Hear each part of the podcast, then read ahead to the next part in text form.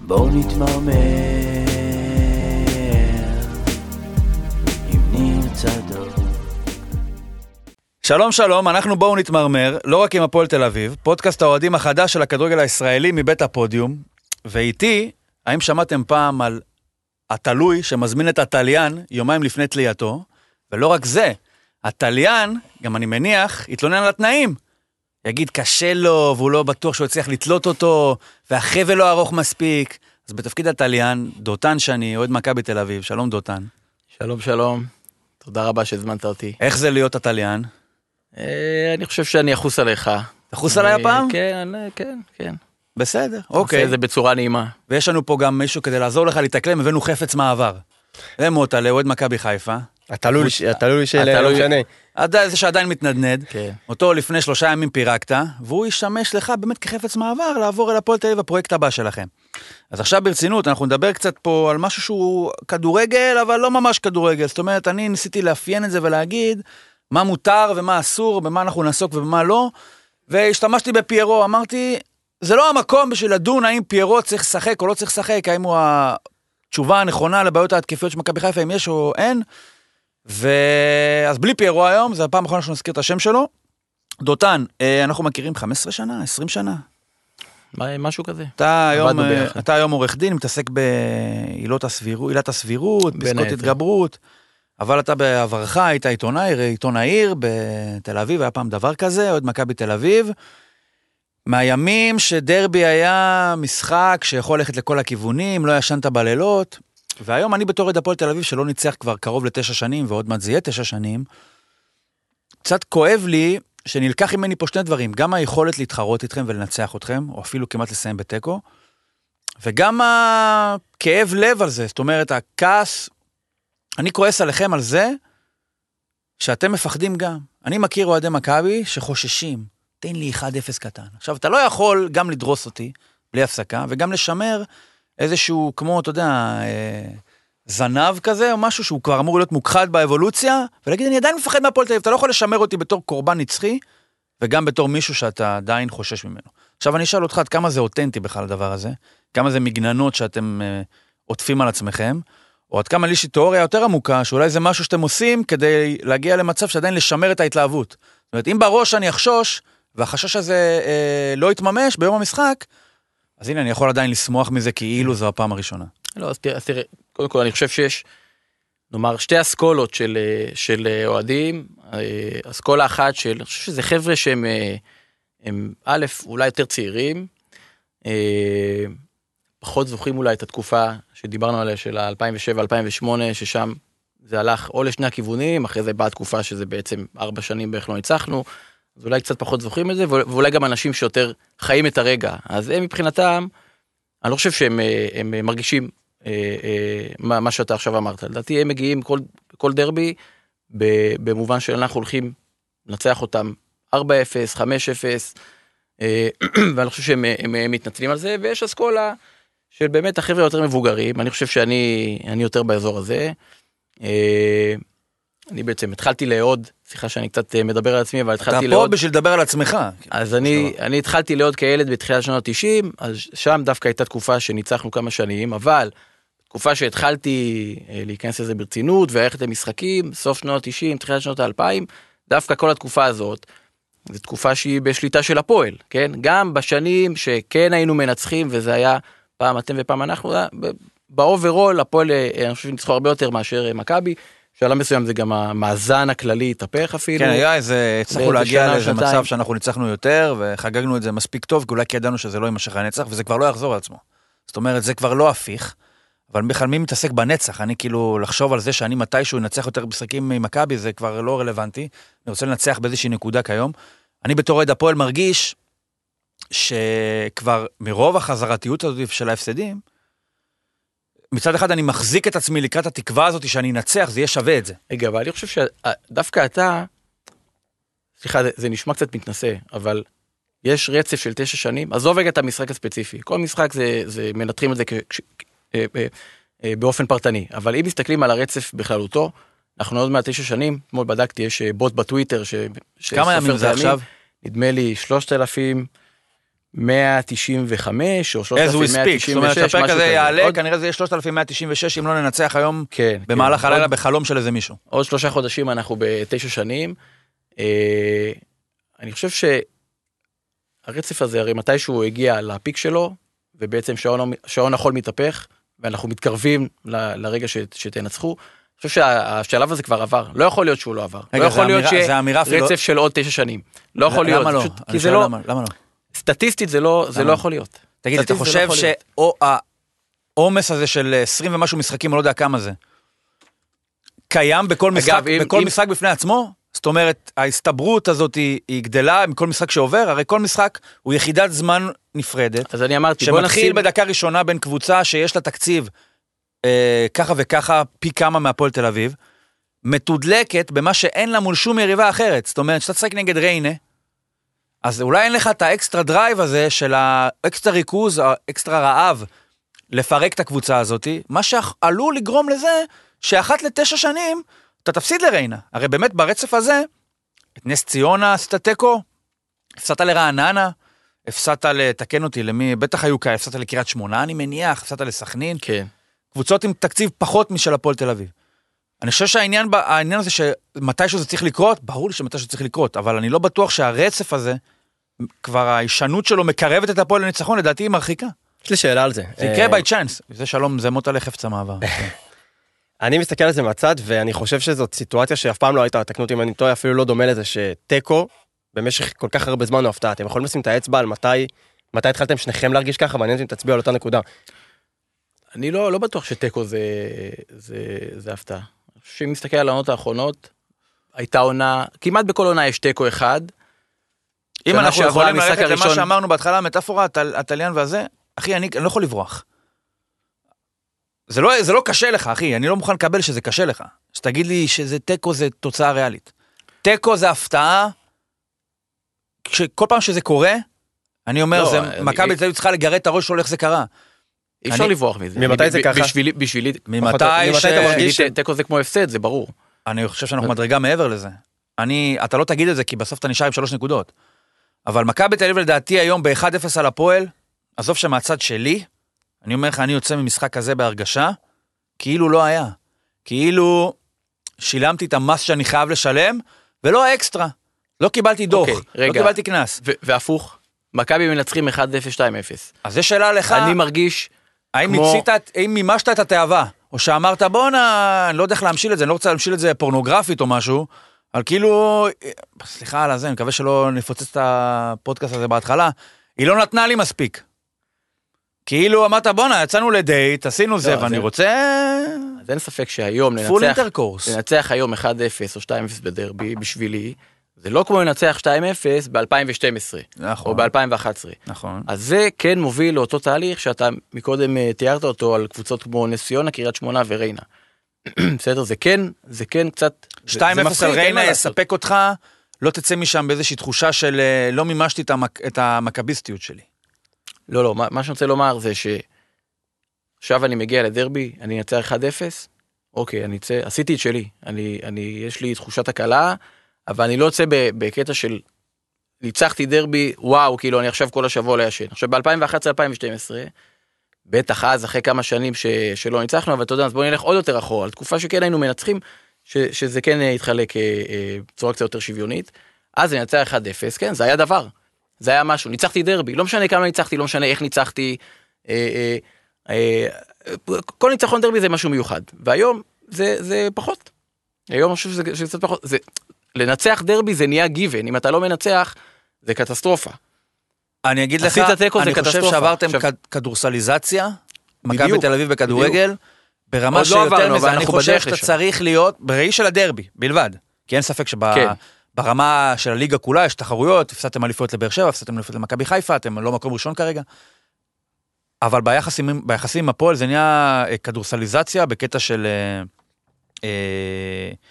הוודאות של ניצחון בדרבי, אני חושב שאתה צריך להיות היום מקביסט by the book, היפר מקביסט, כדי לספוג מניצחון בדרבי, את קורת הרוח, לשמר את ההתלהבות הזאת, כי אני משל הייתי מסתכל בכדורסל, שהייתי הולך בשנים שהיום אתם מנצחים קבוע, בהרגשה שבונה, מה ההתלהבות מלהשיג משהו, קצת כמו סק בסוני ברמה הכי נמוכה, לתת 30 ולהגיד, בואו, איזה שחקן, אני טוב בסוני. הרי ברור לי שמה שגורם לך לסיפוק זה העובדה שאתה שונא את הקבוצה שמנגד, אבל האם אפשר לשמר שנאה ויריבות למשהו שהולך ומתכווץ? עכשיו, נכון שמכבי מתעצמת, אבל גם מפה הולכת למתכווצת. לא, ולכן, כדי לשמור על הרמת רגש נורא גבוהה, אז אנחנו צריכים, אני לפחות, צריך משהו מיוחד שיקרה. אז בדיוק בדרך לכאן דיברתי עם חברים על ה3-2 שהיה שנה שעברה. אוקיי, אז קודם כל היה, משחק לפני כן היה תיקו 1-1, פתאום אנחנו ב-2-2, היה שם אפילו כמעט הפסדנו, היה שם איזו הצלה גדולה של דניאל פרץ.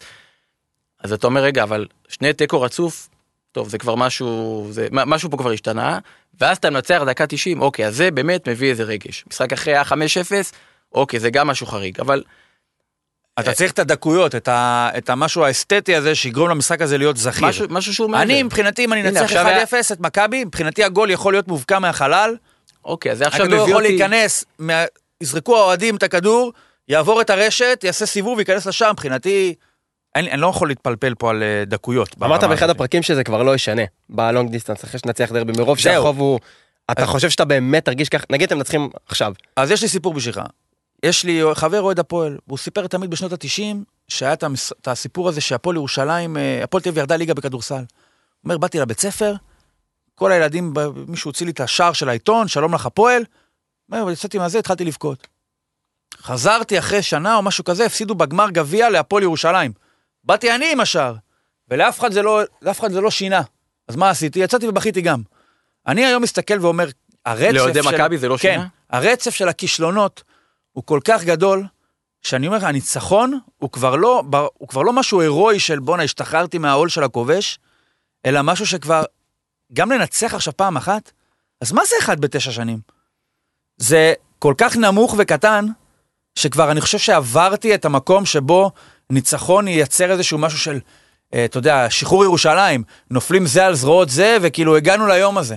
אני כל כך קטן בתחושה שלי, ברור לי שעדיף לנצח, ברור לי שאני אשמח עד שמיים, אנחנו נצח. תאר לך מצב. אבל אנחנו כבר קטנים, עברנו את גבולות הבדיחה, בהרגשה שלי, שכבר קשה יהיה לחזור ולהיות רציני בדבר הזה. זאת אומרת, אנחנו נצטרך את הניצחון הראשון, משהו שיכאב לכם בכיס, במרכאות או בלב, ראה גמר גביע למשל. זו הזדמנות שלא תחזור. לא, אז אני התחלתי אבל תאר לך מצב שאנחנו ממשיכים לרוץ, טוב, אני לא יודע אם תגיעו אם תעשו פלייאוף עליון השנה, אבל מגיעים למצב שהוא רגע לפני, רגעים המחיים של העונה, ואז יש דרבי, ואתם נצחים. הניצחון האחרון של הפועל בדרבי, אמנם לא שינה לה, אבל היה לו נסיבות אקסטרה מיוחדות של למנוע ממכם אליפות רשמית על הפועל. 3-1. בסדר, אבל זה נדחה בשבוע. בסדר, אני אומר, תקסית זה היה. תלך לדרבי של 2010, 0-0. מכבי אז היו פחות או יותר באותו מצב שאתם נמצאים בו היום, אולי קצת יותר טוב מבחינת הבלעית, מבחינת העתיד, עתיד של הפועל היום. הדרבי לא יאמן, הדרבי הזה. הדרבי 0-0. הייתם קבוצה חלשה, ממש חלשה, והצלחתם לעצור אותם. וגם המצב שלנו שהם היו כאלה דעתי. בדיוק, היה שם משחק אבל עדיין של 3-0 להפועל, היה משקוף שם של מיוקה, ואני זוכר שמבחינתי בזמן אמת, לא היה אכפת לי בכלל, מה זה משנה תיקו הפסד? בסופו של דבר, המשמעות זה שלא ניצחתי. ויצאתי חוץ למשחק הזה, ואמרתי, טוב, ממש בדרך לחוץ על זה, דקה 90 ומשהו, המשקוף הזה, בכלל לא התייחסתי לזה. אם הייתם שמים את הגול הזה, אז כל מה שקרה בתתי לא רלוונטי. תחשוב, אבל איך אוהדי מכבי התייחסו לזה? כן, אנשים יצאו, יש סרטון מפורסם שיוצא איזה אוהד ואומר, כמו אליפות, כמו אליפות. דן מרגלית, שהחיינו וקיימנו והגיענו. נכון, נכון. אז תחשוב, אבל מה, זה 0-0 בדרבי. מה זה? איך אוהדי מכבי חוגגים ככה? אז אני חושב שזה מה שיכול לקרות להפועל. ואגב, זה יכול לקרות גם אם תנצחו ביום שבת, זה יכול לקרות כבר אז.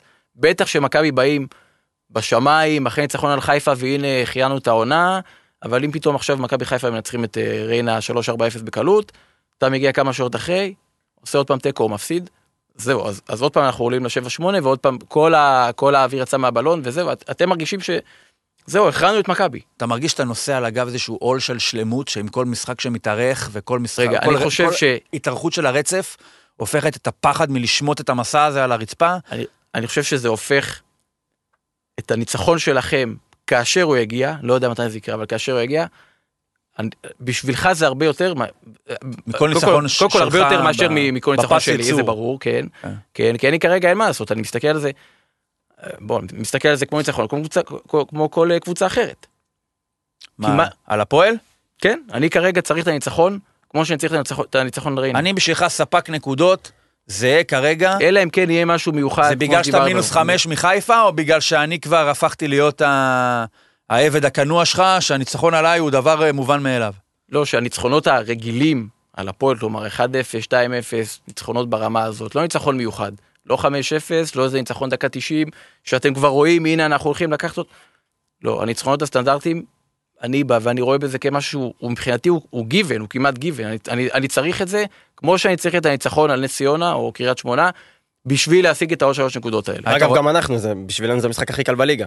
אני צריך אותם בפלייאוף ממש. אתה מבין את האבסורד? על הפועל או הפועל חיפה? לא, הפועל תל אביב. אם הפועל חיפה, המאזן שלי מולם, רק בגלל שיש לי את היחסי מרות עם מכבי, אנשים לא שמים לב כמה זמן הם נותנים לי בראש. ועכשיו, סופתי על זה על הפועל. אני בתחושה שלי, אין לי זה מגובה במספרים. אני באשדוד לא מנצח. אני בנתניה, עוד איך שהוא עושה איתם טקויים וכאלה. בבאר שבע לא ניצחתי, ניצחתי שם פעם אחת בלי קהל בקורונה. עזוב שקיבלתי שם 6 וכאלה. הפועל חיפה... אגב, השש הזה, זה פתאום באים עוד למכבי ואומרים, רגע, עד עכשיו... זה היה שלנו. הניצחון הגדול שלנו היה שלנו, כן. היה איזה 6-1 פעם שהפסעתם, אבל זה היה שלנו, 5-0. מה זה פתאום 6-0? מישהו אחר נתן להם בראש? אני אשאל אותך על זה, אחרי זה משהו, אני אומר, הפועל חיפה, שזה בונה, זה ביץ' של 50% מהליגה, נותנים להפועל, תודה, שלישיות כבר, אני לא יודע מה מאזן כרגע, אבל ב5-4 שנים האחרונות, זה ברמה של 8 ניצחונות להפועל חיפה, ניצחון אחד להפועל, דברים כאלה. אני בתחושה שלי, אני בכלל לא מבין איך אני בליגת העל עדיין. כאילו, איפה שאני לא שם את האצבע, אני אומר, בוא נה, פה אני גרוע מאוד, שם אני גרוע מאוד, כאן אני גרוע מאוד. עכשיו, נגעת ב-6-0 של הפועל באר שבע. דבר כזה, אתה מסתכל ואומר, בוא נה, מה הציפיות למשחק הזה? כי אתה מניח שצריך לראות את הפועל. זה רע מאוד, זה פגיע מאוד. פוטנציאל הפירוק שלה, עד עכשיו היית אומר, אוקיי, הם מפורקים על ידי, מכיוון שאני זה אני, ויש להם כבר איזו פתולוגיה של פחד גדול ממני, וגם אני אקסטרה רב שלי שעוזר לי לפרק אותם. פתאום אתה רואה אותם, מקבלים 6 מבאר שבע, בלי איזשהו מטען מיוחד שגורם לבאר שבע לפרק. אבל הפועל מגיע לדרבי. זה לא מגביר את פוטנציאל הפירוק אם אני פה לידיים שלך, זאת אומרת, הידיים שלך גם מיומנות בלפרק אותי. זה לא הידיים של באר שבע שאתה יודע, אם הם עוללו לי 6, מה אתה עם כל המיומנות שלך, אתה יודע, אתה כמו להרכיב שולחן, אם אתה בעל מקצוע, טיק טיק טיק טיק טיק טיק טיק, בום, פירקת. זה ברור שאתם לא מגיעים לדרבי כמו שהגעתם לבאר שבע. אתה חושב שגם אני בא אקסטרה עם יכולות, כמו הפקטור, יש לי פקטור מעצים בדרבי? לא יודע עם יכולות, אבל בוודאי עם כל הדברים האלה שמסביב, רוח לחימה ואמביציה, ואנחנו ניתן פה את הלב ואת הנשמה, באים לדרבי יותר מאשר לבאר שבע, וגם אני אגיד לך, כל הדרבים האחרונים שהיו, גם אפילו שניצחנו 5-0, אני לא זוכר משחק שמכבי הייתה, הראתה עליונות לאורך כל המשחק. אני לא זוכר דבר כזה. זה לא קורה כי אתה לא צריך. בסדר, אז יש שאלה מה קורה שאתם מקבלים את הגול ואתם מתפרקים. למה זה קורה? למה יש את הרבע שעה האלה, 20 דקות האלה שאתם מתפרקים? מה קורה בין דקה 60 לדקה 70 בדרך? רגע, אבל עד אז, אוקיי, עד אז, זה לא קורה. כלומר, תסתכל על גמר גביע. למה נכנס השלישי אחרי הראשון? הרי הפועל מקבל את הראשון, אז מקבל את השלישי, ואז מקבל את השני. למה זה ככה? מכיוון ש אתה אומר, מוטיבציה והכל. אני בכלל, על הערך של המוטיבציה לקבוצה כמו הפועל, היא שווה משהו, רק אם לצד השני, הנשק שיש לו, זה רק זה שהוא יותר טוב. אבל אני חושב, אם משווים מוטיבציות, מכבי מגיעה עם מוטיבציה, שהיא לכל הפחות זהה למוטיבציה של הפועל. זאת אומרת, אם הייתי משחק עכשיו מול מכבי חיפה, ומכבי חיפה לא הייתה מזהה בי איזה משהו, איזה חשיבות מיוחד בלנצח או לפרק אותי, אז הערך המוטיבציה שלי היה יכול לאזן את העליונות המקצועית של מכבי חיפה. היות ומכבי תל אביב, זה הגדולה אולי של מכבי, כמועדון, שמצליחה למרות, זה כל הקלישה על מכביסט, אבל כנראה שזה נכון, מצליחה אחרי 9 שנים, עדיין לזהות בדבר הזה שהולך ומתכווץ, איזה משהו שהפירוק שלו הוא הישג, או משהו שמתניע את ה... או משהו שמחיה את המערכת, זה הגדולה של מכבי, כי אתם, מכבי היו מתחת ל... זו הגדולה שלכם אולי. שלנו? זו הגדולה של הפועל, כן. למה? שהפועל גורמת למכבי עדיין. אני חושב, אתם דיברת על 4 שנים האלה, אתם הייתם מתחת למגף של הפועל משך 4 שנים. ואני זוכר בגביע הטוטו, נגיחה של ברדה, זה עוד קודם, הרבה קודם, שהחטיא דקה 90, שנגמר 3-0, עכשיו אתה רוצית את ה-4-0, אני לא הייתי מספר לעצמי זה בגביע הטוטו, הייתי חוגג את זה שזה 4-0, אז זה עדיין היה כדי להתכתב עם ה-4-0 מאמצע שנות ה-90. עזוב שמאז הרף הוא עלה והכל. ולא משנה, היה את ה-4-2, היה 3-3 בגביע הטוטו, שעליתם עם הנוער, בסוף היה ניצחון טכני למכבי. נכון, נכון. יכול להיות שזה הדרבי הכי משפיל, כי את הנוער לא הצלחנו לנצח. לא, זה לא הכי משפיל. היה 4-2, שזה הדרבי של הפועל ההיא, הגדולה האחרונה, ואני חושב באמת שאין לנו כבר את ה... איבדנו את זה. אנחנו כבר לא...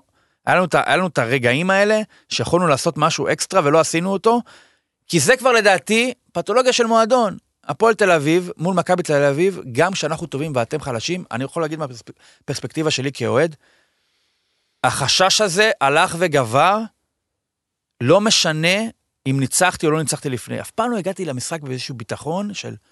מתקרב לרמת הביטחון שלכם. זה כמובן קשור לזה יש לכם הוכחות, שאני 9 שנים לא מנצח. אבל זה גם קשור לזה שאתם זה אתם. אתם זה אתם. ואני חושב שמכבי יכולה... אף פעם לא היה מצב של... לא, ברור, פערים מקצועיים כאלה. נכון. הרבה שנים לא היה. אבל אתם יכולים להגיע למשחקים כאלה, ובעצם למצוא את המוטיבציה בפנים, מה שמייתר את המוטיבציה שלי. לכן אני חושב שזה שאני בא אקסטרה דרוך, זה לא רלוונטי. כי אני תחשוב שאני בא זה, ואני כאילו נמשיל את זה לענק מול גמד, אז יבוא הענק, אתה יודע, יושב הגמד כזה, יעשה מועצת גמדים לפני, וכל הגמדים הזה יגידו לו, אתה יכול, והגמד כזה יגיד, אני מייצג את הגמדים, איזה זה, חשוב מאוד, בוא נראה לענק הזה, ויגיע הגמד כולו כזה, יעשה שרירים והכל, טוב, הענק, הוא יבנה על זה שהענק, יסתפק בזה שהוא ענק, ויגיע עם סיגריה, אני יודע מה, אבל הוא מגיע, והענק, תורא אותו גם עושה ככה, כי גם את הענק, ישבו כל מועצת הענקים לפני, והטריפו אותו, אז מה זה משנה שהגמת באה עם מוטיבציה? זה לא משנה. המוטיבציה שיש להפועל, ואני לא אומר שאין, יש מוטיבציה, אבל היא נהנית במשהו מהצד השני, שכאילו המרבצים של החלש נמצאים גם אצלכם. וזאת הבעיה, כי יש לי חבר אוהד הפועל, שאומר, הוא כאילו פותר את הרצף הפסדים הזה, בזה שהוא אומר, מה אתה רוצה? תראה את התקציב. עכשיו אני אומר לו, אבל אחי, זה לא אלבניה מול ארצות הברית במלחמה, שאני אומר, אלה יש להם F-82 ואלה עם רוגטקה ואבן. ברור לי שבמלחמה, אלבניה תמיד תפסיד לארצות הברית בגלל הנחיתות הכלכלית, הטכנולוגית או לא יודע מה. מה זה, כדורגל? אבל הוא אומר, מכבי תל אביב באה מול הפועל תל אביב, כאילו היא קטנה מול גדול. מה שלא קורה לך מול ריינה, עכשיו שדיברנו מקודם, מול ריינה ומול כל מיני כאלה. אבל למכבי היה רצף לא, אפילו יותר טוב נגד מכבי חיפה. כך 10 שנים אחורה, וזה לא קשור לפערי תקציב. אז מה זה? יש פה את מכבי חיפה, אולי הוא יוכל... בוא, תגיד מה זה. לא חושב שהיא תשובה אחת, אבל קודם כל זה גם שם היו פערים מקצועיים, רוב השנים. זה הפך להיות... בגלל שלא היה לנו כלום, זה הפך להיות חשוב מדי. בגלל זה אני חושב שהיינו מחרבנים את זה כל הזמן. בגלל שזה חשוב מדי? אגב, שם היה את האחד הזה באמצע, פתאום איזה משחק הזה בנתניה... נכון, שגם היה משחק של, דעתי אולי המשחק הכי טוב של מכבי תל אביב נגד מכבי חיפה, עד המשחק ביום שני, ודווקא שם הפסדנו, פתאום זה, לא, התפלק שם איזה משהו, כן? אז זה אולי אחד שיכול להיות לך. אבל מה מיוחד בכם? למה הוא, אני בטוח, שמה, עזוב, אתה הולך לי לקגלמאכר, והתקופות הלא טובות שלהם. אני טוען שזה נמצא גם היום. זה נמצא היום. זה נמצא גם היום, אני חושב שהוא ייקח 2 אליפויות, 3 אליפויות, 4 אליפויות, 5 אליפויות, ליגת אלופות, לא משנה מה. בסטייט אוף מיינד שלו, כשהוא יגיע לשחק נגד מכבי תל אביב, יש, אפילו אם זה יהיה סנטימטר אחד, הוא הרגיש שהוא סנטימטר אחד פחות. אגב, סליחה שאני בורח, המשחק ביום שני, לטעמי, מכבי חיפה שם ניצלה, אנחנו קצת הפסדנו, בזה שזה נגמר רק 3-0, הרי זה היה משחק של... נפסל לכם גול חוקי, שאם הוא נכנס בזמן, גם נפסל גול חוקי, לא ישמור. גם נפסל גול חוקי. כן, קדימה. היה שם כמה הצלות של משפטי. היה פנדל, נכון, היה פנדל. ברור. היה פנדל והיה עבירה של... אגב, לטעמי, גם בטדי לא היה פנדל, וגם השבוע לא היה פנדל, אבל אם שרק את השבוע שעבר, אז בוודאי צריך לדעות. דותן, אני תצפה ממך להגיד, שבטדי לא היה פנדל, ופה כן היה פנדל. אתה מסרב להיות המכביסט הזה. אני אובייקטיבי. אתה רוצה להיות המכביסט הריאלי. אבל מה שאני רוצה לומר, שחיפה ניצלה פה, כי אם זה היה נגמר 5-0, תראה, אני יצאתי מהמשחק בתחושה, שזה ה-5-0 שלנו, כמו שלכם ב-94, זה המשחק הזה. כן, משחק עונה, בעוד שתי קבוצות. כן, זה לא ה-6-0, הטקסי הזה, מחזור האחרון, שזה לפני גמר גביע, ונגמר לא אלוף והכל. נכון, אבל בגלל שזה נגמר רק 3-0, בראייה היסטורית, אם מכבי לא תזכה באליפות, אז בעוד 20 שנה לא יעשו פרויקט 20 שנה ל-3-0. למה? כי הסתכלו ויראו שיש 3-0, 3-1, יש הרבה משחקים שנתנו שלישיות. 5-0 זה מה שקורה פעם ב... אתה מפחד עם מישהו? אני יודע שהוא מפחד ממך. הוא יגיד גם שלא, אני יודע שהוא מפחד. מה זאת אומרת? אתה מפחד עם מישהו? אתה מגיע למשחק מסוים, לא משנה מה המאצ'אפ הנקודתי, תגיד לי חיפה ב-C הזה, ואני קצת במג'עג'ע. אתה מפחד עם מישהו? כן, אני לא יכול לומר שלמשחק האחרון לא באתי בלי פחד. פחדת? כן. לא היה לך ברור לחלוטין שאתם מנצחים? לא היה לך ברור לחלוטין? לחלוטין, אבל. לא, ואפילו, אתה יודע מה?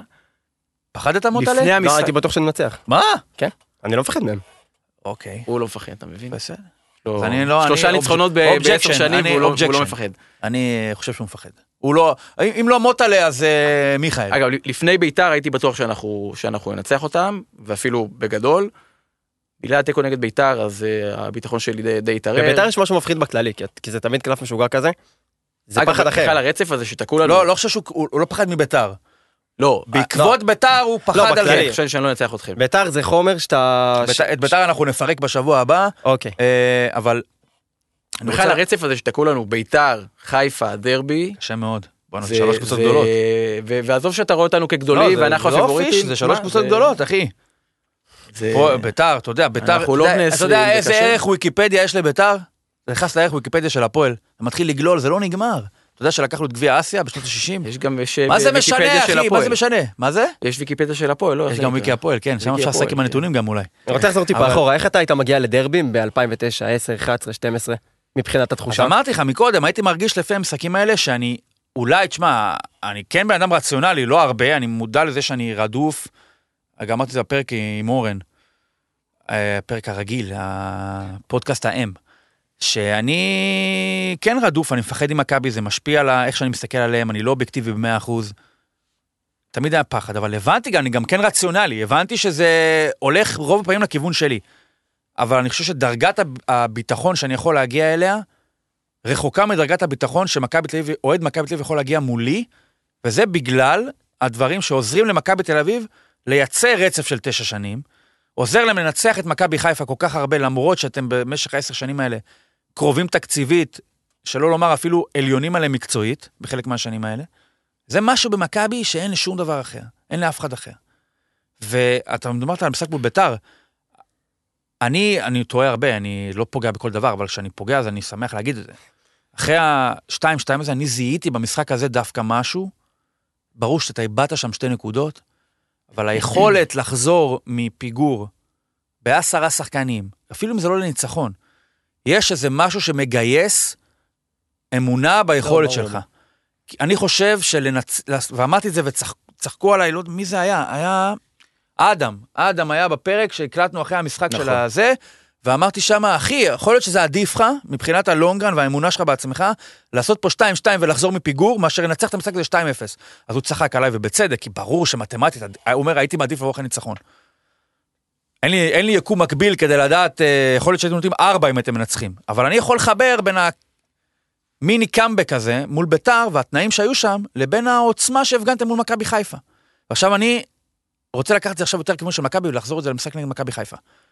מה תחושת החסך שלך בתור אוהד, שלקבל, בהזדמנות האחרונה בהחלט שאפשר לקבל הרכב כזה, כי גלוך כבר לא פה, גלוך עכשיו כבר לומד גרמנית, לקבל את זה במשחק מול מכבי חיפה, עד כמה אתה אומר, בונה, למה לא עשיתי את זה קודם? ומצד שני, תת שאלה, למה אני בכלל מבקר את מכבי, למה בכלל יש דיון על הרכב שמכבי עולה, או איזה פנים היא בוחרת לעצמה, שבתכלס, תראה את ההפרש שערים שלך בבית, בגדול אתה צובר פה קצב צבירת נקודות מדהים, שאם הם לא מביאים פה איזה משהו הזוי, אתה מקום ראשון כמעט בכל עונה, אז מה אני בכלל רוצה עם מכבי? עד כמה זה בכלל הפריע לך, שזה קרה רק עכשיו, האם זה צריך לקרות קודם? תראה, אני חושב שיש פה, זה 2 היבטים שונים, ההיבט הראשון זה העניין של המערך, נשים אותו רגע בצד, ההיבט השני זה באמת, כל הסיפור הזה שהוא, קודם כל הוא לא עלה עם גלוך, ב3-4 משחקים, ראיתי נתונים שהוא מספר 9 או 10. הוא הוציא את גלוך במחצית של המשחק שהפסדתם בבאר שבע. הוא לא פתח איתו בטקו מול קריית שמונה. מול אשדוד. מול חיפה בזה, נכון? ומול אשדוד. 4 משחקים שאיבדתם בהם נקודות, גלוך לא היה בהרבה יותר מדי דקות. אז זו פשוט החלטה שאי אפשר להסביר אותה. זה לא קשור למערך, זה לא, אני לא נכנס פה האם היה צריך לפתוח עם גלוך באגף או באמצע, ועם 2 חלוצים, עזוב, זה לא... יש באמת שחקן שעכשיו אנחנו רואים, הוא כוכב כדורגל, איך יכול להיות שהוא 8 או 9 במספר הדקות במכבי? 8 או 9, זה לא מתקבל על הדעת. אז... תסביר את זה. לא מתקבל על הדעת שלך, אבל על הדעת של מישהו זה יתקבל. אין להסביר. זה באמת משהו שאין להסביר. תראה, ההיבט השני זה באיזה מערך היינו לשחק. אני לא נכנס פה בכלל לשאלה איך היה צריך לשחק, האם עדיף 4-4-2, 4-3-3 או 3 בלמים. יש עניין הזה עם השלושה בלמים, ואני יודע שאנחנו נכנסים פה לדברים שאולי... לא אמרת פירו עדיין, זה בסדר. כן. לפעמים אני אתחיל לראות את סדרת טלוויזיה, ואחרי 2-3 פרקים אתה מבין שהיא לא טובה, היא גרועה. ואז אתה אומר, אבל, טוב, בוא ניתן עוד איזה פרק, עוד 2, ואז אתה כבר בפרק 5-6, ואתה אומר, זה גרוע, טוב, אבל מה, אני אמשיך לראות את הסוף, לראות מה קורה. אני רוצה לראות איך הדבר הזה נגמר, למרות שאני סובל, כן? אשתי כל הזמן יורדת עליי על הדבר הזה. אז אני חושב שזה מה שקרה פה. כלומר, איביץ' התחיל עם 3 בלמים, זה מה שהוא כיוון אליו, ואז, תשמע, זה באמת, יש פה, האם זה היה טוב או לא, כי כמו שאתה אומר, אנחנו בבית, אנחנו פירקנו את כולן, גם בחוץ, רוב המשחקים אנחנו הצלחנו. אתה אשתו של איביץ'. אמר, בואי תשבי, יש סדרה. היא באה ואמרה לו, למה אתה משחק ככה? יש סדרה מדהימה, ואתה מרגיש כבר איזשהו מקום, אחריות על המלצת הצפייה שלך. אני לא יודע אם אחריות, הוא כבר מושקע בזה. ועכשיו אתה אומר, היינו חייבים לגלות מה קורה בסוף העונה. אם אנחנו נרוץ עכשיו, העונה הזאת יש בה 36 פרקים, של הדרמה הסרבית הזאת, לא יודע מה, ברווזים שתים, תקרא לזה כשאתה רוצה, וזה גרוע מאוד, זה לא הולך לשום מקום, אין עלילה, אין כלום, אבל אנחנו חייבים... אני כן אומר, זה לא היה גרוע מאוד, כמו שאמרת, במשחקים מסוימים, אתה כן נתת לקבוצות הקטנות יותר, 3, 4, 5, בלי בעיה. זה לא הסופרנוס. זה לא הסופרנוס. יש פן שלא עלה, אני חושב שאמסון מדבר על זה, אבל כשאיביץ' טועה, יש פתאום השלכות לטעות. בשתי העונות הקודמות, בקושי לא היה מאבק אליפות אמיתי. אז יכולת לנסות דברים, ויכולת לא למקסם את האיכות שלך. פה כל פעם שאתה לא ממקסם את האיכות שלך, זה נקודות שהולכות לפח. זה לא רק זה, אני חושב שמכבי בתל אביב, השנה הזאת... בתיקו נגד אשדוד הייתה הרגשה של, וואו, מה קורה עכשיו? תקשיב, כי במיוחד גם, בגלל הסיפור של ליגת האלופות, והפגרת מונדיאל, אז כל תחילת העונה רק אמרו, טוב, צריך להגיע לפגרה, כשמכבי מובילה בכמה. כמה נוביל? 8 נקודות, 6 נקודות, ואז... בכל תיקו זה טיפה ירד, כן? זה פתאום אמרו, טוב, אז יהיה רק 2 נקודות, לא נורא. טוב, אז יהיה 70 נקודות, לא נורא. טוב, 4 נקודות, טוב, נו, אוקיי, בסדר. זה עדיין, אנחנו עדיין שם, כן? ופתאום מתחילים, יש גם תירוצים, פתאום אומרים, מכבי חיפה, הם משחקים בעציבות גבוהה, בגלל ליגת האלופות, אז הם כל הזמן באים ב-180 קמ"ש, אז הם מנצחים הכל, אבל אחרי זה, תהיה להם את הירידה המנטלית, וזה ירד. אז כן, אז זה ברור שזה יגיע, אבל, נכון? תשמע, יכול להיות שיום שני ראינו את זה, תראה, קודם כל, הם לא נראים טוב כבר כמה שבועות. מהמונדיאל, ממש, מאז המונדיאל. כן, אבל מצד שני עדיין הגיעו ל-11 ניצחונות רצופים. אני אגיד לך, מה מפרנס את הדיון הזה על מכבי תל אביב, הצורה שלה בכלל, אני חושב שכל קבוצה יש לאוהדים, כמובן אוהדים זה יצורים מאוד דעתניים, הם תמיד יודעים יותר טוב, הם גם בטוחים שמה שהם חושבים, זה האמת, זאת אומרת, יש איזשהו מרדף אחרי האמת, ואתה כל קבוצה, זה גם מתקיים לדעתי בנס ציון ובחדרה, בנס ציון יגידו לך, בונה, לא יכול להיות שרויזמן לא בהרכב, לא יכול להיות, יגידו לך, מה דור כוכב מגן ימני, הוא יותר מדי התקפי, אז יגידו לך, עוד נס ציונה שיגיד, אני יודע, הוא יושב עם חבר שלו באיזה פלאפל, ברחוב, מה זה שם, זה ויצמן, בויצמן, תמיד זה ויצמן. לא, יש הרצל גם. יש מפגש אוהדים, הלב הכתום, אמיתי. הלב הכתום, בויצמן, יושבים ומדברים, והוא אומר לו, זה הרכב, מסרטטים על המפיות. מכבי בתל אביב, כמובן שהמרדף אחרי האמת הזאת, הוא מועצם פי כמה בגלל החשיבות של מכבי והכל, אבל גם, תחשוב כמה גרסאות אלטרנטיביות לאמת יש. אני חושב שהדיון על מה נכון למכבי, הוא הדיון הכי קשה להיות מאמן במכבי, דווקא בגלל ריבוי האופציות. זאת אומרת, מה נכון? יש לך יונתן כהן, ופרץ, וגלזר, וגולסה, ונוברם, איפה ונוברם? הוא פה עדיין, ונוברם, וזהבי, עם יובנוביץ' או בלי יובנוביץ', מועמד לחיפה, ומגן ימני זה קנדיל, זה ג'רלדה, זה סבורית בגן שמאלית, יש כל כך הרבה אפשרויות, נכון, לא משנה מה שתעשה סטטיסטית, אתה לא תפגע באמת, באמת כפי שהיא נתפסת על ידי אוהדים. ולכן מקודם ששאלת, אז אני התייחסתי בראש ובראשונה לגלוך, כי בכל הפתרונות האפשריים, זו האמת, בעניין הזה, זהו, יש אמת אחת, הוא היה חייב לשחק כל המשחקים, אלא אם כן זה פציעה, או יש לו איזה חשש מעומס בלתי סביר, היה צריך לשחק בכל המשחקים. ולגבי פרפה, כמה הוא שיחק? אני לא, יש לו... מקום 15 בדקות, משהו כזה. מקום 15, הרבה פחות מ-1000 דקות, אני מניח. מה זה הרבה פחות? פתח פעמיים. 4 משחקים ברכב. פחות מ-500 דקות. הוא כאילו נמחק באשדוד. אז אני לא חושב שהוא היה צריך לשחק בכל המשחקים, ברור שלא. ויש גם קניקובסקי, ואי אפשר שכולם ישחקו. אבל כן, גם פה הייתה טעות. אתה עכשיו נסער מהאפשרות שגילית איך מכבי יכולה להיות, או שאתה יותר הולך במבט אחורה ואומר, מה עבד בדרך? עכשיו, אני אגיד לך, הרי להיות ככה בעתיד, אתה לא תאכל. הרביעה הזאת היא טובה כמה שהייתה, כבר לא תשחק ביחד לעולם. לא משנה, זה לא יחזור יותר. בהכרח, העיבוד הוא לאחורה, הוא לא קדימה. ומצד שני, ה-3-0 הזה אמרנו, מה הרווח שלך פה מעבר לנקודות, כמו שדיברנו על ביתר, הטקו והרווח שלו שהוא מעבר לנקודות? אני חושב שמכבי חיפה בראש שלה אחרי משחק הזה, היא לא תעשה את החישוב עכשיו, זה לא שהם יגידו, אבל גלוך הלך, תהיו רגועים, השד כבר לא פה, הוא בגרמניה, זה לא יכול להיות ככה. אני חושב שיש חשיבות, גם לא רק שזה נגמר 3-0, אלא שמכבי נתנה 3-0 למכבי חיפה, באיזשהו שינוי גרסה. זאת אומרת, אם זה היה קורה במערך סטנדרטי, עם איביץ', לא היה פה איזשהו אלמנט של מפלצת שהתעוררה, איזה משהו שמכבי גילתה על עצמה, אני חושב שמכבי חיפה עכשיו מרגישה שרודפים אחריה, אבל לא רק שרודפים אחריה, אלא משהו חדש יותר רודף אחריה. עם כל האקסטרה מוטיבציה שנותן זה שפתאום מכבי מרגלה שיכולה להיות יותר טובה. והדבר הזה ישתמר, גם אם לא מוחשית או ממשית על הדשא, בטח תודעתית, גלוך, עדיין גם אם זה כזה ערפל כזה, בתור ערפל, הוא נשאר בעונה הזאת. כי רגע, גלוך השאיר איזשהו מטען, ב-17 מחזורים שנשארו, לא יהיה בגופו, אבל יהיה ברוחו.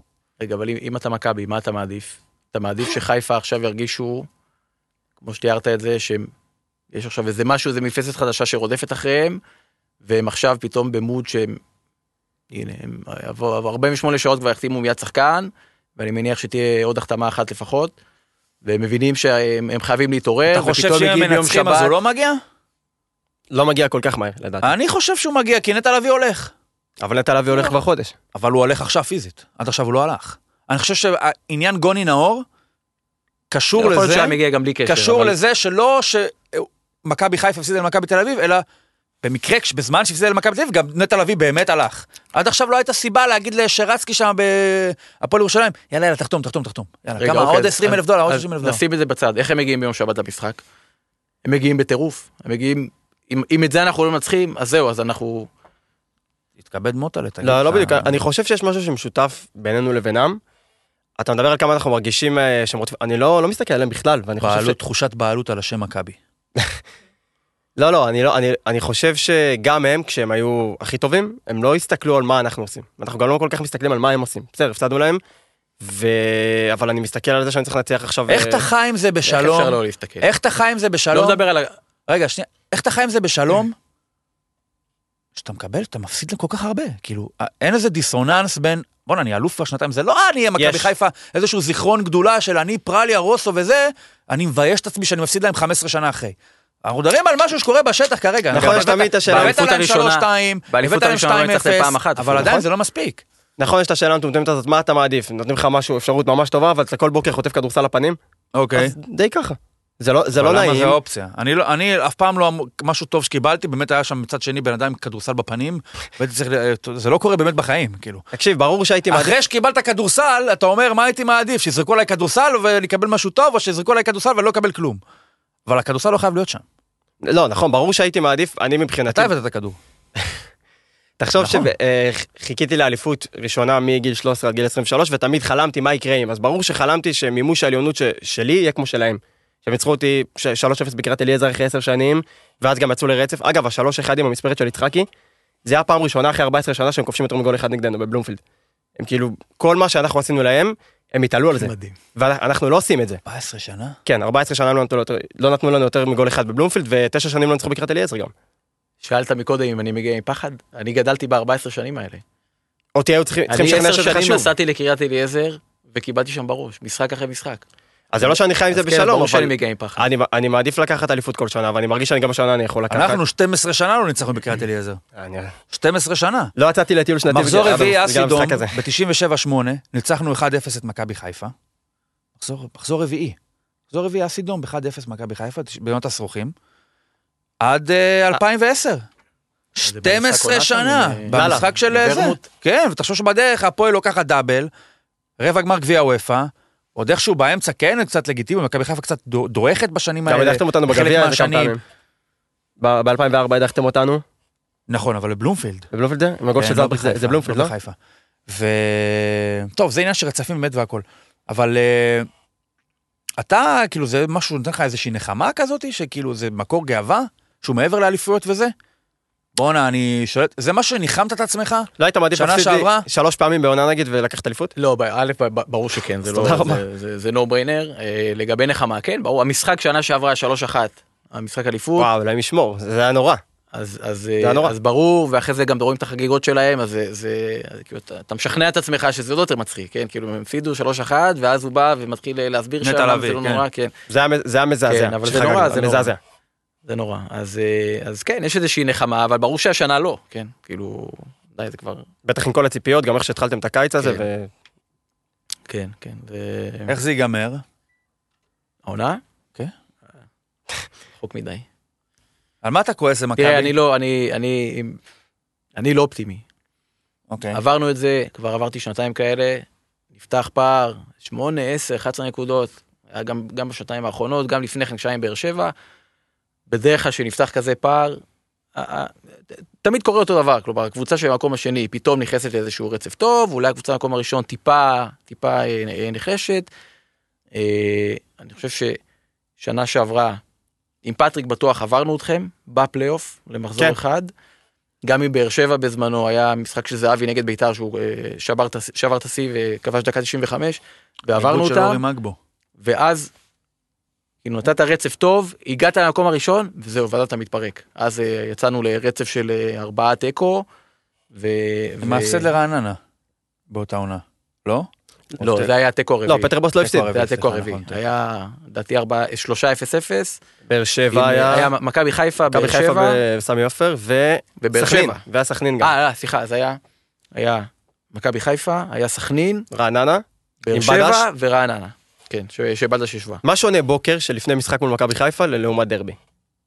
עזוב רגע את הסיכוי לנצח. אתה קם בבוקר ומה אתה מרגיש? שם את החולצה המופטרת, הנעליים מוקסין, הולך לבית משפט. כן, אפשר להגיד. כן. אמרנו כבר. אמרנו, כן. נכון. כן. טוב, זה ביום של דרבי, בדרבי הקרוב זה לא יקרה, כי זה ביום שבת. הולך לגן סיפור. ביום שבת אני קם עם צעקות ב7 בבוקר. צעקות מהילדים, כן. שי צידי. נשמור על מידת הגבריות שלנו. תשמע, למרות כל מה שאמרנו קודם לכם, ולמרות שהרצף ארוך... אני עדיין חושב שאין מה לעשות, הדרבי עדיין זה משהו שהוא נותן תחושה, תראה, עכשיו זה היה משחק עונה, וזה צ'אנס אחרון, אז כן, אתה כן קם, נורא דרוך, ואתה מבין שיש פה משחק שאין ממנו דרך חזרה, זה אפטר פארטי, אחי, זה אפטר פארטי, אבל דרבי זה משהו אחר. זה אפטר פארטי, בגלל שאני חושב שלמכבי... לא, אני לא, אתה חושב ש... אפטר פארטי, למכבי חיפה, אתה אומר, הגעתי, הייתי בטוח שאנחנו לא ננצח בגלל טדי. הגעת עם החשש הזה גם של -8, זה טוב לי שאני בא בהרגשה של אפטר פארטי? זה טוב לי? אני, השאלה היא איך אתה, מה הפסיכולוגיה שלך, אם זה עוזר לך, מעלה לך את הלחץ דם ומוריד, לא משנה, בסוף יהיה לך קטרזיס, אוקיי? זה אין ויכוח. אתה יכול להגיד שכן יש ויכוח, אני חושב שאין ויכוח. פה זה רק שאלה של, אני סתם מנסה, ולו בשביל ההרגשה, אתה יודע, איך זה להיות, אני עצבי שבשביל הכיף אני רוצה לחשוב איך זה להיות אריה, אוקיי? להיות אריה בפועל אני לא אהיה, לא בקרוב, אבל אלא אם כן אחד האמריקאים האלה יזכה בלוטו האמריקאי, נראה לי שאנחנו, גם אחרי שבנו בעלים, אנחנו צריכים שהוא יזכה בלוטו, זה הרגשה, האיש העשיר הוא צריך להתעשר, בשביל שאנחנו נצליח. רגע, לי שאלה לך, זה שאתם מגיעים לדרבי אחרי המשחק הזה של מכבי נגד חיפה, אחרי ההתפוצצות הזאת. מה, אם אני מפחד ממך יותר? כן. לא, אותו דבר. אותו דבר. כן. אני גם, הפחד שלי, אם היינו מגיעים אחרי הפסד אחרי תיקו. אני אגיד לך, הפועל היא כל כך גרועה וחלשה, שלדעתי הפחד שלי הוא פנימי, אחרי הרבה שנים, שהפחד היה בגלל החוזקה של מכבי. אני מסתכל על הפועל, ואני אומר לך, באמת, ליגה של 14 קבוצות, אני לא רואה איך הקבוצה הזאת מנצחת איזושהי קבוצה. אני יוצא מעיניים, אתה עושה את התסריט. אתה אומר, אני מסתכל נגד נס ציונה, אני יוצא את העיניים, הפועל מובילה תחילת מחצית שנייה על נס ציונה בבית. ואז בום, זה קורה, זה טוב לתסריט הדבר הזה. ואז אתה מקבל שוויון אחרי 12 דקות, והמשחק אם הוא נמשך עוד 2 דקות, אני מפסיד גם. וזה נס ציונה בבית. הפועל ירושלים, 20 דקות אחרונות, אני לא יוצא מהרחבה. הפועל ירושלים, יותר טובים, אבל הפועל ירושלים. מי אני מנצח פה? באשדוד אני יכול לנצח? לא. בהפועל חיפה אני יכול לנצח? עובדה שלא. בסכין אני יכול לנצח? אתה חושב ברצינות שאתם יכולים לרדת השנה? מה זה ברצינות? אתה אומר שעצם המחשבה היא בטוח שזה בדיחה? ברצינות, כן. בטח, מה זאת אומרת? אני קשה להאמין. למה לא? גם לי קשה להאמין. תהיו רציונליים. רציונלית, ירדתם ליגה רק שיורידו לכם נקודות. הייתם שמים מקום 9 בעונה הזאת, אם לא מורידים לכם נקודות. רציונלית גם שירדתי ליגה באותה שנה. הייתה יותר חלשה בשנה, לא? לא. זה מצחיק להגיד, כי כל שנה אני מרגיש שאני אומר את זה. אבל זה הפועל. תקשיב, זה... בוקסה. קח את בוקסה. בוקסה, יש לנו איזה חבר משותף, לא? כן. יש איזה חבר משותף אחד או שניים. בוקסה, ואני במשך הרבה זמן אמרתי, בונה, בן אדם הביא את ניב זריאן. עצם ההבאה של ניב זריאן, מבחינתי זה הייתה הודעת חפות של בוקסה. כי לא יכול להיות שבן אדם בחר, היה לו אפשרות, אמרו לו, קח 3 מיליון, והוא אמר, עזבו, אני לא רוצה עכשיו, אני רוצה את זריאן. אני מזהה בו איזה משהו, עזבו עכשיו 30 שנה, הוא לא פוגע, אני מאמין בו, כי אני ג'נרל מנג'ר גאון. ברור לי שההבאה של זריאן משדרת מצוקה וחוסר בחירה, לא בחירה. וככה המשכתי להגן על בוקסה ומה שהוא עשה, כי אמרתי, טוב, לא יכול להיות שזה מה שהוא מביא. אבל אני אומר, תקשיב, אוקיי, לא קיבלת 300,000 דולר, קיבלת 200 שקל. אבל עם ה-200 שקל האלה, גם לא קנית 2 ארוחות המבורגר, קנית 3 ארטיקים. גם עם מעט כסף, עכשיו, מיעוט הכסף זה כתב התביעה שלי נגד הניסנובים. השימוש במעט הכסף, זה כבר כתב התביעה שלי נגד בוקסה. אבל יש קבוצות שמסיכות יותר, הרבה יותר, עם לא יותר כסף. ברור, אז אני אומר, זה כתב תביעה שלי על בוקסה. אני אומר, הפועל של השנה... כן, אבל מה שאתה צריך... זה לא שאלות נצחו השנה. ההנהלה הייתה יכולה לעשות יותר, היא עשתה פחות. מהפחות הזה, בוקסה צריך לעשות יותר, הוא עשה פחות. מהפחות הזה, המאמן היה צריך לעשות יותר, הוא עשה פחות. מהפחות הזה, השחקנים היו צריכים לעשות יותר, והם עשו פחות. כל אחד עושה פחות. אז מה, בסוף פחות, אתה לא מגיע למטה? הכי למטה שיש? עכשיו ריינה, תקשיב, מסתכל על ריינה, אני אומר, בונה, זה... אני בכלל לא מבין איך מימר שורד, כאילו, אתה יודע, מימר שמה כבר... הבן אדם, מימר כבר, הוא, יש לו איזה 3 מ-30. לא יכול, הוא לא מבין למה הוא בכלל עדיין צריך לנסוע לריינה. הוא מנסה לראות איפה אני מחזיר את האוטו, איפה אני כבר נגמר מהדבר הזה, הוא מתחיל לעשות סבוטאז' בחדר הלבשה, הוא עושה קצרים בחשמל, הוא משתין על הקיר אולי, שיעיפו אותו משם. הוא לא מבין, כאילו, אני לא יודע בכלל מה עושים, איך בכלל, אתה יודע, הוא קרא ספרים, איך מנהלים אנשים. אז הוא אומר, אחרי שהוא קרא, אתה אומר, אני יודע איך עובדים 3 חודשים אנשים. הוא כבר חודש 4 שם, 5, בכלל זה unknown territory. הוא לומד מג'ורג' מסיינפלד, יש לו פרק שהוא מחפש שיפטרו אותו. איך הוא מפטר אותי? לא משנה, אז ראינו באמת חלשים מאוד, קבוצה מאוד גרועה. קשה לי להיות רציני ולהגיד שאני גרוע מהם. אבל אני גם באמת, אני אומר לך אמיתי, אני לא יכול להגיד למה אני יותר טוב. לא, אבל אתה יודע שבסוף אתם צריכים... תגיד לי, יש את המשאבים. 2-3 ניצחונות וזהו. המשאבים שיש להפועל ואין לריינה, זה קהל. תסתכל על המאזן של הפועל תל אביב ובלומפילד. מאז שבלומפילד החדש, נחנך. כמה ניצחונות יש לי? מוטלה, אתה קיבלת שיעורי בית, תביא את זה לפרק הבא.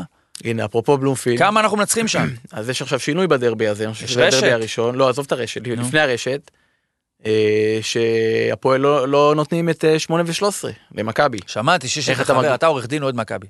ושמעתי אתמול ברדיו, עורך דין עוד מכבי אחר, שטוען, זה מגרש, זה שטח ציבורי. אז עכשיו, תגיד לי, מה זה הדבר הזה? אני חושב ברצינות. לא, זה לא... מה זה הדבר הזה? עכשיו, תקשיב, זה אירוע פרטי. אתה יכול לטעון באותה מידה, תגיד לי, למה צריך היסטוריית רכישה בשביל לקרות משחקים של הפועל? למה יש לך עדיפות על המשחקים של מכבי? אני לא מדבר על השאלה. לא, אני רוצה על זה, אני רוצה ליהנות בזה. למה יש לו יתרון עליי בלקרות משחקים? אני אזרח בדיוק כמוהו. למה כשאני אבוא לקרות כרטיס למשחק של מכבי, הוא יקבל עליי עדיפות, ובצדק אגב, למה? כי זה אירוע של מכבי, ומכבי מחליטה בשימוש שלה באותו זמן. מה זה? אני משלם כסף על בלומפילד. אני סוגר אותו לעצמי, כמו שאתה מתחתן באולם. אז אני אחליט אם אתה תבוא או לא. אגב, נפל דבר בהיבט של הליכוד. התחילו להפחית נקודות. שמה? שהשיטה הזו נולדה במכבי של הניקוד למשחקי חוץ. אנחנו בכלל לא שם, אחי. אנחנו לא שדר, אנחנו עדיין לא מצאנו את האקסל, בשביל להתחיל לחשב את האלגוריתם, איך סופרים נקודות, מגיע, מה לא מגיע. בוא נחזור רגע אחורה. אמרת, בלומפילד, היום הוא לא נותן לי עדיפות, כי הנה, בסדר, באים מועדים, אבל המאזן שלי הוא לא טוב. אז עכשיו הנה יש דרבי, עד היום הפועל, דעתי מאז שעברו לבלומפילד החדש, פתחו הכל. כל הזמן נתנו למכבי, מכבי ומביאים, אתה חושב שאני צריך לתת לך? 7,000 מועדים. אתה חושב שאני צריך לתת לך? לא יודע, אבל מה אתה מרגיש שאתה בעצם לא נצטרך למלא סדיון? מראה לך שהניסנובים בעסק, אין מצב שמוותרים על הכסף, אם הם עדיין שמה ואין איזה מישהו שאמור להיכנס, או אפילו נכנס, ברור שאני משאיר את זה סגור. אתה חושב שהייתה לזה השפעה בדרבי? לא יודע, זה לא משנה, ואני אומר לך את זה בתור הקבוצה שהכי נהנית מזה בליגה. זה לא משנה, מוטלה. חיפה בזמנו סגרו. זה לא משנה, זה דבר שהוא, אני לא צריך אותך, כל הבעיה שלי איתך, זה שאתה מחליט בסוף. אנחנו בסוף נפגשים על המגרש, ואני יכול לעשות שמיניות באוויר, בסוף קנדיל ירים את הכדור, וזהב ינגח, ואין לי מה לעשות נגד זה. יש משהו אחד שאני יכול לעשות נגד זה, וזה להחליט שאתה, בגלל שאתה במקום 8,072 בניקוד של מכבי, ולא 8,071, אתה צריך לקנות כרטיס לשער 8 כמו פרטיזני, אוקיי? לא יודע, אני לא יכול למנוע ממך לגמרי, אבל אני לא אסלול לך את הדרך ליציאה. זה בכל היחסים האלה, במאבק ביני לבינכם, הבירוקרטיה הזאת היא המקום היחיד, האחרון שנותר, שבו אני יכול להחליט אם אני מכניס אותך או לא. ועכשיו שמעתי אנשים שאומרים, אוהדי מכבי אמרו, זה הופך אתכם למועדון קטן. עכשיו קודם כל, אני לא חושב, הדבר שני, הגודל שלי לא נקבע על ידכם, לצערי הוא נקבע על ידי. ועכשיו כדי, זה לא שכתב, אם הייתי משאיר את זה פתוח, אז אותו אוהד מכבי היה אומר, קונה איזה מודעה בעיתון, ואומר, בוא נפול תל אביב, כבר 9 שנים לא ניצחו אותנו, אבל תדעו שבגלל שהם פתחו לנו את שער 13, אז הם עדיין מועדון גדול. זה לא היה מחזיק לטובתי הדבר הזה. לא, לא. אז עכשיו, אתה רוצה, שוב, אתה רוצים לצחוק עליי, תצחקו, אני לא יכול לקבוע מה להגיד, אבל הטיעון הזה שאני צריך לפתוח, כדי להנציח את הגדולה שלי, כאילו, וואלה, קחו, בואו, תזיינו, תתנו לי עוד 2 סטירות, כי אני אעמוד מזה, ואני לא אפול. לא, אז אני אפול מזה. ואני לא רוצה. ואם אני יכול, אני גם לא מרגיש בושה, שאני לא יכול למלא 20,000 בעצמי. אני חושב, תקשיב, הפועל, יחסית למקומה ומצבה בתקופה האחרונה, מחזיקה, מביאה מספרים על סף האזויים. על סף האזויים. להביא 1,500 איש לבאר שבע, בשביל לקבל שם 6, עכשיו לא ידעתי שאני אקבל 6, אבל ידעתי שאני אקבל 3, ביום ראשון בסוף הערב, כל הכבוד, אבל הפועל לא יכולה כיום להביא 20,000, אגב, בטוח, בוודאות. אנחנו נהפוך את התפקידים, ואתה תהיה בנעליי, אתה לא גם לא תמלא, ואתה צריך להחליט אם אתה סוגר לי את 13 פותח לי, ואני תמביא את האנשים שאתה היית יכול להביא עכשיו. אתה, אין לי ספק שאתה יכול להביא 30,000. אין לי ספק. אבל אם אני בנעליך, אז אני יכול להביא 25,000. אגב, זה שאתם בתחתית, לפעמים זה קצת גורם ליותר אוהדים לבוא. גורם, אבל בסופו של דבר, אנשים גם... מי שמגיע... אגב, אתם מרגישים, סליחה, אתם מרגישים מאבק ירידה, כי אתם כבר... אני זוכר שמכבי ב-2008, 2009, היו איזה שנתיים שהייתה עונה אחת שממש היינו בתחתית, וזו עונה שהענים ניפרש, ובאמת היה מאבק ירידה. כלומר, באמת זה היה משהו רציני, ובאותה עונה הגיעו הרבה אוהדים. היה, דעתי, זה מוצא של 9,000, 10,000 צופים. זה היה משהו שקורה... כמו ליקוי הריח, פתאום יש ליקוי הריח וכולם נלחצים, יוצאים מהמערה כל האנשי מערות, הוא ימלא סוף העולם. עכשיו אני כבר לא יכול להתרגש מזה, אתה אומר כאילו... כי תשמע, גם אם זה עכשיו אתה מרגיש שהבית בוער, אבל אחי, היה חם גם קודם. זאת אומרת, זה לא שעכשיו אחי, פתאום בפנטאוז, ברק אברהם פרצו לו לפנטאוז, אתה מבין, מכל הביטחון של הזה, פתאום שודדים בתוך הבית, אוי ואבוי. עכשיו אני גר בשכונת מצוקה, והמחשבה שאתה יודע, יכול לקרות שיהיה פורצים ובלגן היא קיימת. אז השנים האלה של השחיקה והבינוניות, שהיא יותר גרועה מזה עכשיו אגב, כי הנזק להפועל בתקופה הזאת, זה לא זה שאני ירד ליגה פעם אחת, אולי ירד פעם שנייה. זה אובדן הכבוד המקצועי של, אתה יודע, אני יכול, אני מתחרה על משהו. סטמיזציה של הפועל תל אביב, וזה פועל על אנשים, אנשים מגיעים פחות, זה נכון שקל שהפועל עדיין מגיע, אבל במעגלים הכי קרובים, אני עצמי, כמעט ולא הולך, לא רק בגלל הפועל, אבל אני כמעט ולא הולך, ואתה מכיר אותי קצת, אני מאוד הופתעתי, וגם בשנים שלא היה, זה לא שבדאבל הגעתי לכל משחק, אני 10 שנים לא הפסדתי משחק. גביע הטוטו, חתונה של בן דוד שלי, הלכתי למשחק נגד ביתר. לא הייתי בחתונה של בן דוד שלי. רדיוס ביוון, רדיוס בסכנין, רדיוס בקריית גת, הייתי מגיע.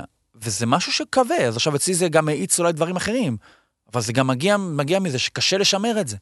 אז עכשיו העניין של הסגירה של השער, ברור שצריך לסגור, ואני מאמין אבל זה קצת כמו להחזיק עם האצבע הדליפה בסכר, כי שער 8, אני לא בדיוק יודע מה בדיוק הזה שם, אבל הוא כן טריטוריה פתוחה יחסית, כן? אתה כאילו עוד איכשהו כן, לעשות שמיניות באוויר, אז כמה יש בשער 10-11? 7,000? 6,500? 5,000. לא, כן, 5,500 אולי? 10,000. אתם תהיו 8 במשחק הזה, איך שלא? לא, למה לא? אגב, אתם תחזירו לנו. נניח שיש ב-10-11. אתם תחזירו לנו, מה שעשיתם להם.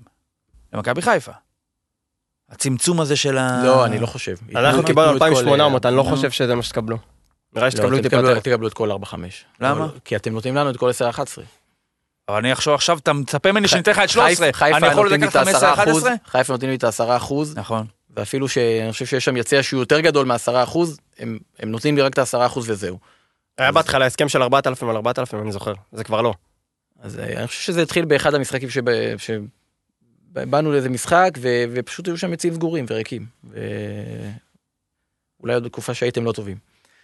טוב, אז מקובל בפודקאסטים הרגילים, הפודקאסט האם, נקרא לזה ככה כאן, לתת אימורים בסוף. עכשיו אנחנו לא נתעסק פה בכמה ייגמר, אנחנו נצטרך למצוא, נעשה איזה פינה, ייקח זמן, אנחנו נמתג את זה קצת, נעשה אימורים אלטרנטיביים. מתי היה הגול הראשון? לא, זה לא מעניין. דיברנו ממש בקצרה על הקטע הזה של, דיברנו בחוץ, על הוורייטי והכנס ועניינים, אז בואו נאמר על כנסות. כמה ייגמר, תן לי את גיליון ההרשעה של מכבי תל אביב אחרי המשחק הזה. אז רגע, עוד לפני הכנסות, אני חושב שאפשר לחשוב על איזושהי פינה, על איזה דבר הזוי יכולים לחשוב להעמיד לדין את הקבוצות. עזוב את הכנסות, על מה אפשר למצוא להעמיד לדין את הקבוצות. אז תן לי את המדע לדין ההזויה של מכבי. נתחיל איתך. אני, אוקיי. הרשת לא צפופה מספיק, לא התליעו אותה, הריבועים היו גדולים מדי, לכן הצליח לעבור איזשהו חזיז שזרקו, ולכן אנחנו נואשם, לא רק בזריקת פירוטכניקה למגרש, אלא גם באקסטרה מוטיבציה לזריקת פירוטכניקה, כוונת זדון, לא יודע מה, זה קונספירציה שהרשת הוטלעה ברמה כזאת שאפשרה זריקת חזיז בעדה. כן, אפרופו הרשת. כמובן הקריאות הרגילות, ואתה יודע, גזענות, או מה שזה לא יהיה, שואה וכו'. זה כנראה... זה אבי לא טען לפני הפיו-פיו בגול השני, והוא הפר כללי בטיחות, 10,000 שקל קנס. נכון. מה יקרה אגב אם יזרקו אבוקות על הרשת? זה חוזר? מה אמור לקרות עם הדבר הזה? לדעתי זה יכול להיות השחטת רכוש, אני חושב, דבר כזה.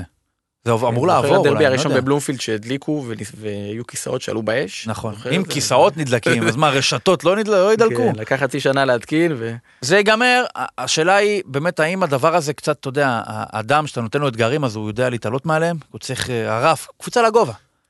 כדי לעבור 6-19... כדי לקפוץ 6-20, אתה צריך שהרף יהיה 6-19, נכון? זה התנאי ההכרחי. פה הגביעו את הרף. נראה לי טבע האדם, הוא רוצה להתעלות על משהו, הוא שואף גבוה מצוינות. עכשיו, המוטיבציה להתעלות מעל זה היא גדולה יותר, כי יש רשת. יכול להיות. ויכול להיות שבאמת עלינו פה על איזה משהו, וזה ינטרל את זה לגמרי, כי יגידו, אין טעם בכלל. הרף גבוה מדי, לא נצליח לעבור, אז בואו לא נקפוץ. רגע, אבל נקודה עכשיו ברצינות על העניין הזה, עם המדע לדין.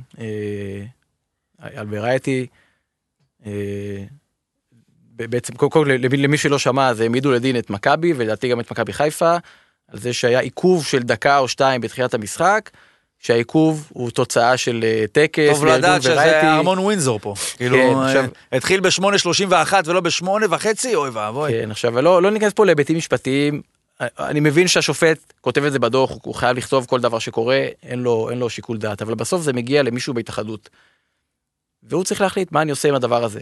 האם להעמיד לדין, לא להעמיד לדין, יש תקנון, בסדר, אז מה, אז יש תקנון, התקנון הוא לא חוק, זה לא התורה, אפשר לפעמים גם להגיד, טוב, אנחנו פה, משה רבנו כתב את זה? כן, עכשיו, אתה יודע מה, כבר העמידו לדין, יש דיין, יושב דיין, אין שיקול דעת, יכול לזכות, מה היה קורה, היה מזכה, אז היה קובע משהו שהוא לא אחד לאחד לפי התקנון, מה היה קורה? מישהו היה מתרעם על זה, היה בא זכיין ואומר, לא, אני לא מוכן שיעשו תרקסים, איחרתי בדקה. לא, מה החשש? שעכשיו קבוצות כמו אשדוד או חדרה, שיש להם רצון טבעי לאחר, הם בא להם לאחר. אז מה, הם יקחו איזה ילד ורייטי ויעשו אותו סקייפגוט, וייכנסו מאחוריו באיחור כדי לממש את הרצון שלהם לאחר? הרי ברור שאין פה איזה מאסטר פלן כזה שאנשים ינצלו לרעה ויגידו, אנחנו נקיים טקסי ורייטי, כדי לאפשר למנשה זלקה להגיע באיחור לאצטדיון, כי וואלה, הוא מתעורר מאוחר מהשנץ. כאילו, בוא, קצת כאילו זה, אבל אנשים, גם קראתי סתם, אני לא עושה את זה בדרך כלל, אגב, נאמר שהתאחדות באה ואמרה שהם ישלמו את הקנס. קראתי טוקבק בערוץ הספורט בידיעה על הדבר הזה. ואנשים כותבים, צריך שיהיה תקנון. מה זה הדבר הזה? מי הבן אדם שמדקלם מסר כזה ככה, אתה יודע, בלי לחשוב בכלל, למה, זה מחשבה אולי נכונה לחיים, אבל ברזולוציה כזאת של ילדים, ילדי ורייטי, שעולים במשחק כל כך חשוב, עם מטרה כל כך טובה, עם חשיפה כל כך גבוהה, להגיד לא, זה פחות חשוב מזה שהמשחק הזה יתחיל ב-8:30-8:31. אני כתבתי בדדליין למשחק הזה, ולי כאילו מפריע שהוא מתחיל באיחור, אני אומר אם צריך שיהיה איזה רבע שעה בשביל שיעלו עם ידי ורייטי, אז אני אספוג ונכתוב יותר מהר. אז נראה לי שאנחנו סיימנו להיום. רגע, אני צריך הבטחה ממך למה קורה בפרק הבא אם אתה מנצח, את הדרבי. וואו, וואו. מה אכפת? קודם כל דותן לא מגיע פרק הבא אם אנחנו מנצחים. מה קורה פרק הבא? אז אשתין אתכם טיזר. פרק הבא, בלי נדר, יהיה פה בחור בשם שיילי. שיילי הוא אוהד ביתר, שאנחנו מכירים שנים. שיילי היה אוהד ביתר, הוא עכשיו אוהד מכבי. למה אוהד מכבי? בן אדם כל כך שונא הפועל ורדוף מהפועל, שהוא עד היום, שתדע לך, הוא מתערב, יש לי חבר אוהד הפועל, שהוא מתערב איתו, כל דרבי, הוא טוען שהפועל תנצח. 50 שקל. הוא נותן הוראת קבע, בשביל לקיים את הדבר, זה כמו איזושהי מצווה, רוטינה דתית כזאת, וכשהוא אומר, אם אני לא אניח תפילין, השמיים יפלו, אז הוא אומר, אני נותן לך 50 שקל. והיחס עולה כל פעם. 50, לא משנה מה. והוא כבר הפסיד לדעתי, כמה תכפיל ב-20, אני יודע כמה. 1,000 שקל השטות הזאת, והבן אדם ממשיך לקיים את זה, ושם את 50 שקל כדי שמכבי תל אביב תנצח. כל כך שונא הפועל, והוא יהיה פה בפרק הבא, בשביל לדבר קצת על ביתר, ובעיקר נראה לי על הפועל. ומה אני אעשה? כן. אני אתן לו 50 שקל אם אנחנו נצח, אני אשלם את הקנס. אתה מביא הוגה. אני אביא הוגה, אין בעיה. אני אעפה אותה גם, לא אבקש משתי, אני אעשה אותה. אז טוב, תודה רבה לכם, ואנחנו ניפגש, זה פרק 0 פיש, לא? נחשב פרק 0, לא במניין, אבל המעריצים יכולים לשמור את זה בתור פרק, היה פרק הגנוז, מתי שאפשר יהיה לחזור אליו, להגיד זה ה-0, ואנחנו ניפגש פה פרק 1 בשבוע הבא, ודותן, אתה אמרת שיש לך איזה עניינים שבוע הבא, נכון? כן. אז תהיה בפרק 2 בלי נדר. אז תודה רבה מוטלה, תודה רבה חברים, וניפגש פה גם בשבועות הבאים. בואו נתמרמר עם ניר צדוק, בואו נתמרמר